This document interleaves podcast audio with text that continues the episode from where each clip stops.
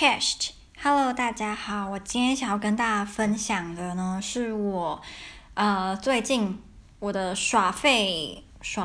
假期，对，尤其是这9天在伦敦的这9天呢，是我的耍废巅峰期。那在这段时间呢，我看了很多电视，你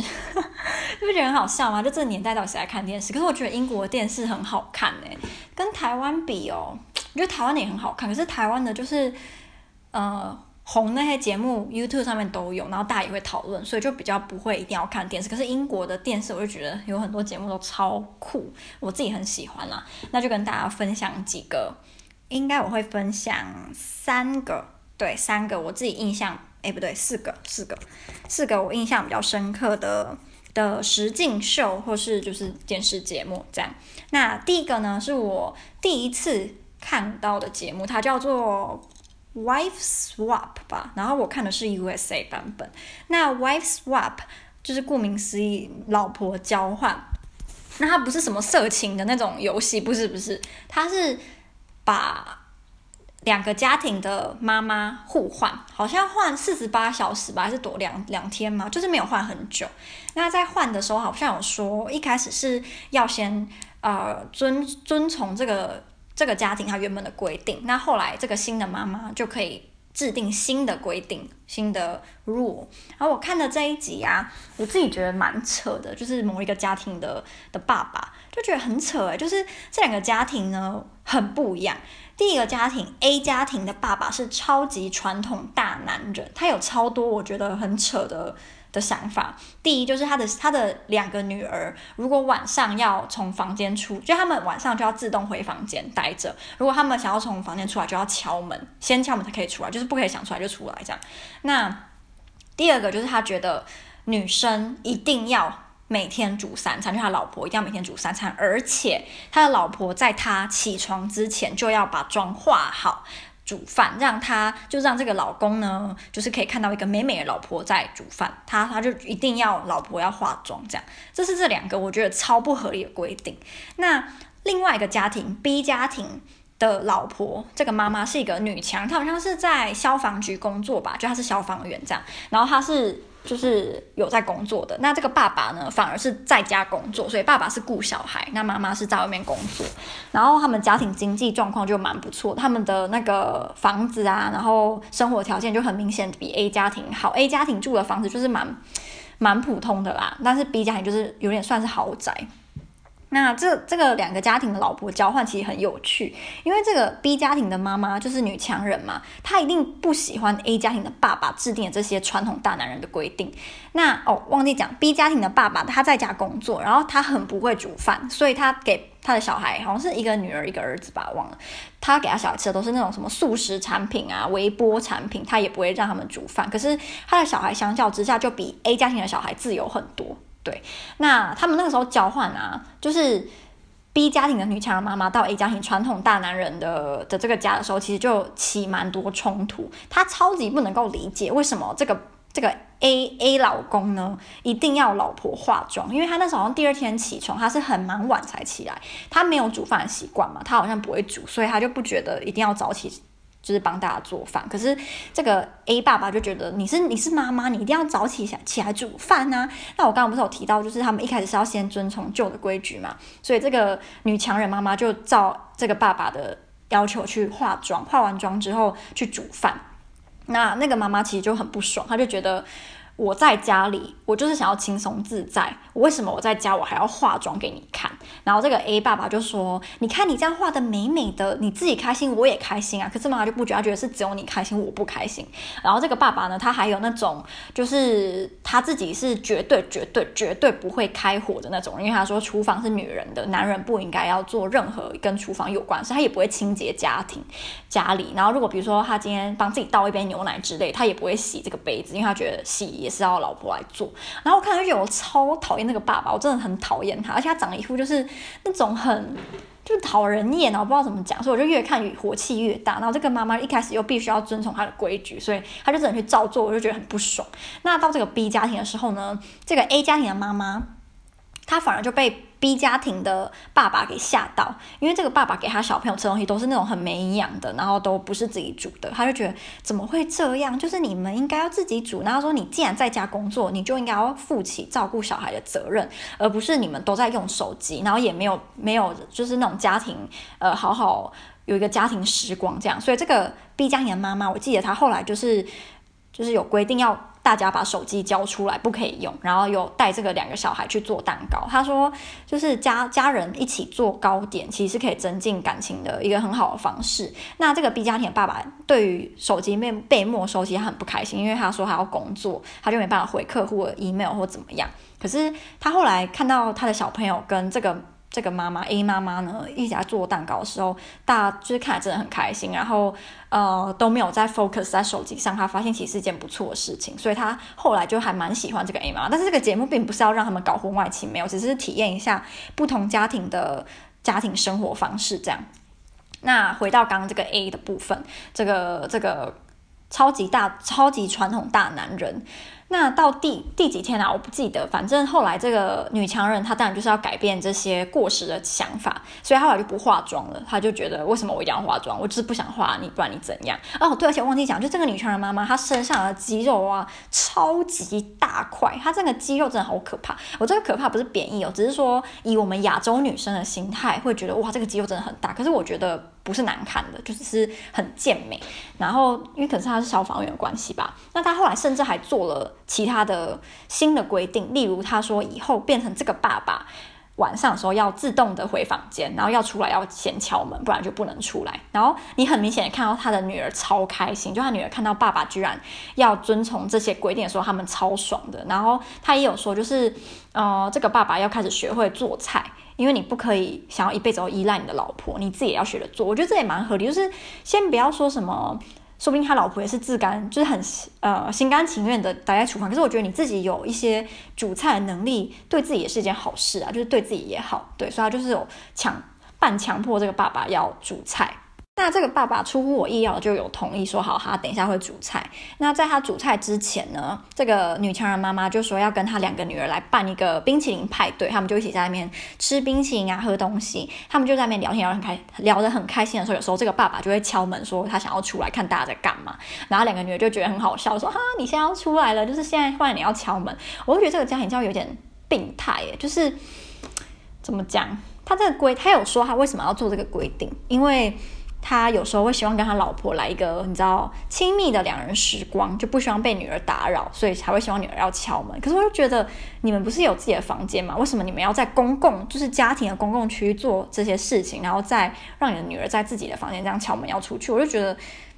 我自己是觉得不合理啦，对，我会不喜欢这个规定。对，那后来他们这个派对呢就是办得很开心啊，两个女儿也很开心，然后这个妈妈也很开心，这个爸爸就觉得看到自己女儿开心他也蛮开心的，我是不知道是为了节目效果还是怎样，但是他表现出来是蛮开心的。后来他就去煮饭，结果他在煮饭的时候就跟这个妈妈起冲突了，因为这个妈妈她想要在旁边看这个爸爸怎么煮饭，因为她说我在煮饭的时候你都在旁边监督我，那我也要监督你，让你知道自己在煮菜被人家监督的感觉。可是这爸爸就超不爽，他就说你叫我煮饭我都同意了，你现在又居然又想要来监督我。我觉得他就说对他的男性自尊是一个很大的打击之类，所以他就不爽。后来他们就不欢而散，这个妈妈好像就去住别的，就是住饭店，就没有再住他们这个家。我是觉得这个结果好像是一个 bad ending。 对，因为这个爸爸跟这个妈妈真的是两个极端值，一个是女强人，一个是超级传统大男人，难怪会合不来。那回到第二个部分，其实他们的冲突就是只有那个妈妈要没收这个爸爸的手机，然后这个爸爸又不爽一下，可是后来就相处的还蛮好的。甚至就是这个妈妈因为她很会煮饭嘛，毕竟她是 A 家庭这个传统大男人老婆，她非常的会煮饭，她还有邀请这个爸爸的就是家人来家里住，就是吃他们一起做出来的蛋糕啊然后东西，她的家人都很惊讶说哇你居然会煮饭。所以其实我觉得这个妈妈到这个家庭他们相处起来跟那个后来的成果是比前面这一对好很多。然后我就觉得这节目很有趣，可是我有时候都会很怕他们起冲突，因为我就觉得明明就不是我，所以我看他们起冲突就觉得有点尴尬。对，所以我就会想说不要起冲突，他们还是起冲突。那这是第一个节目叫做 Wife Swap， 然后 USA， 我猜它可能有别的国家的版本吧，什么 UK 啊，什么 Australia 之类，我不知道。那第二个节目呢，叫做 Say Yes to the Dress， 我觉得这个节目好像还蛮红的，因为台湾的 TLC 好像也有在放，像这样放吗？也有在播，嗯。然后这个节目我觉得是男生应该比较没兴趣的吧，它其实有点算是一个小无脑的节目啦，就是他会邀请，我不知道他是邀请还是他们是真的客人，然后就是这些客人呢是准新娘，他们会到这个婚纱店呢去挑他们想要在婚礼上面穿的婚纱，那如果他最后他可能都会换好几件嘛，那到最后他穿到最喜欢的那一件的时候，里面的那个叫什么啊，我不知道那叫店员试衣员，我不知道，店员就会问他说，就是你现在要跟这个洋装这个婚纱 say yes 了吗？然后如果他说 yes， 那他们大家就很开心，哇，你选到你最爱的婚纱，就其实有点无脑啊，就这样讲有点无脑。可是我很喜欢看，是因为你可以就是陪着这些新娘呢去回忆她跟她的老公认识。到他们要结婚的这段过程，因为他们有时候都会聊说为什么我会跟我老公认识啊，我们为什么会结婚啊，那我老公的个性是怎么样啊，我为什么觉得我们两个很合啊。那他们在试婚纱的时候也会邀请自己的亲朋好友，通常是妈妈跟那个叫什么啊，不是岳母，那个叫什么，就是老公的妈妈叫什么，婆婆，对不对？会请自己的妈妈、婆婆或姐姐或好朋友，就是这些来看。那很多时候她自己的妈妈看到女儿穿婚纱都会哭，就我觉得蛮可爱，就马上看就那就开始哭了，就觉得很感动。然后每个因为里面的女生就是有些可能是白人，有些是黑人，亚洲人我好像还没看过。然后每个人的身形啊、发型啊、风格都不一样，所以你就会觉得。可以跟着他们一起看到不同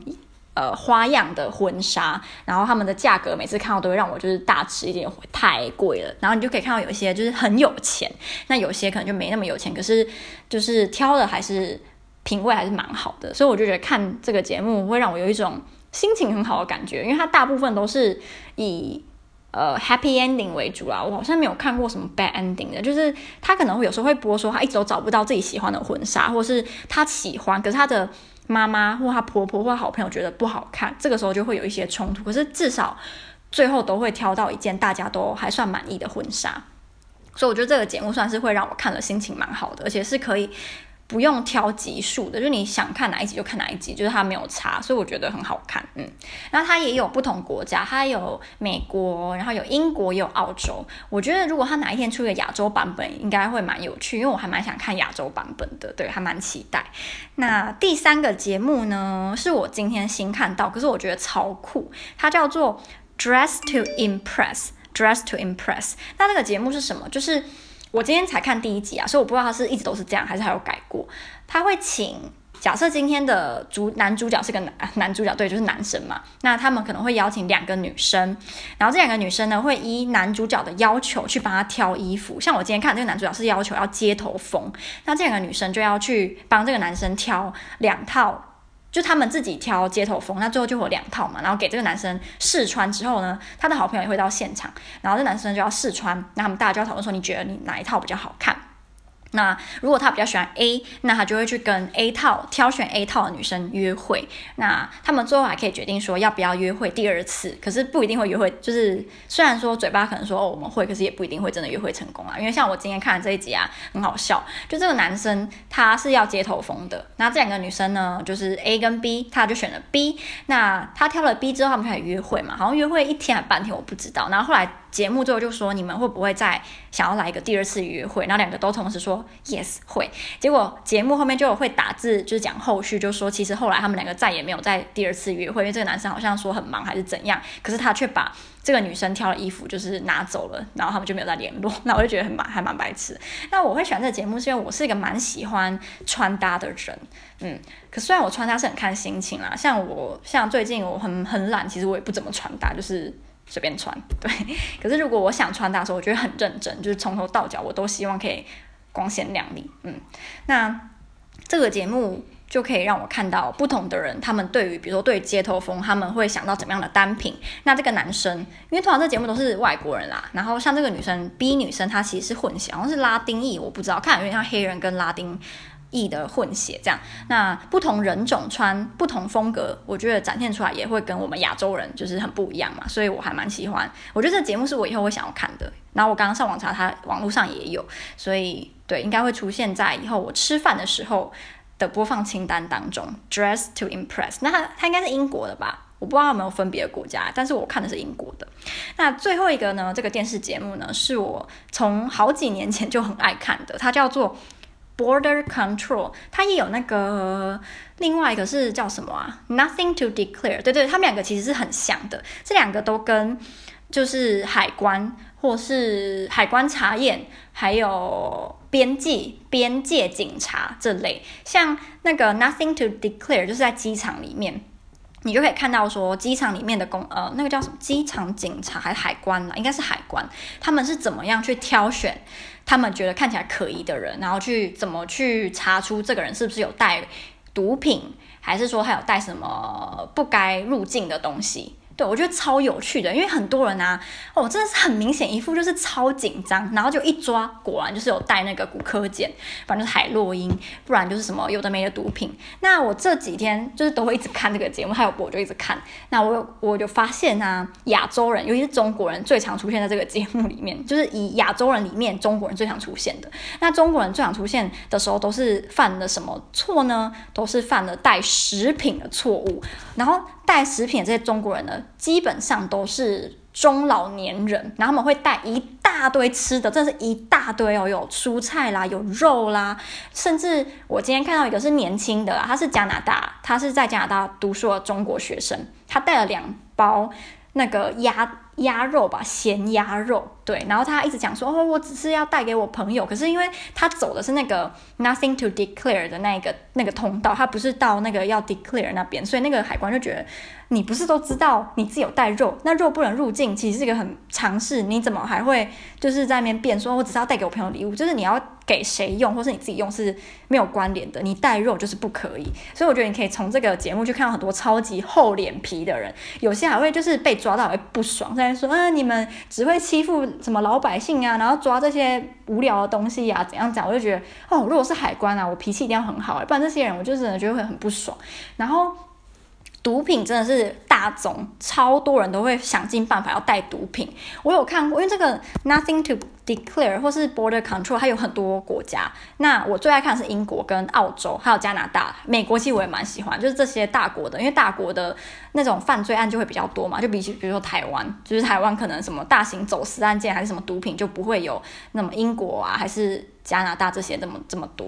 所以就案件就很多元啊。那甚至会有那种，我记得我是看到一个是南美洲的这个版本的吧，有那个孕妇啊居然把毒品塞在她的屁股还是前面忘了，然后其实是很危险的，因为如果那个在她身体里面就是怎么样的话，她还有宝宝超危险。可是他们都愿意冒自己生命危险去做这件事情，是因为如果她成功了的话，那个利润是很可观的。我前男友之前也有这样跟我讲，就是他们都愿意，因为老实讲，我前男友讲的，他说1000个走私的里面，其实还是会有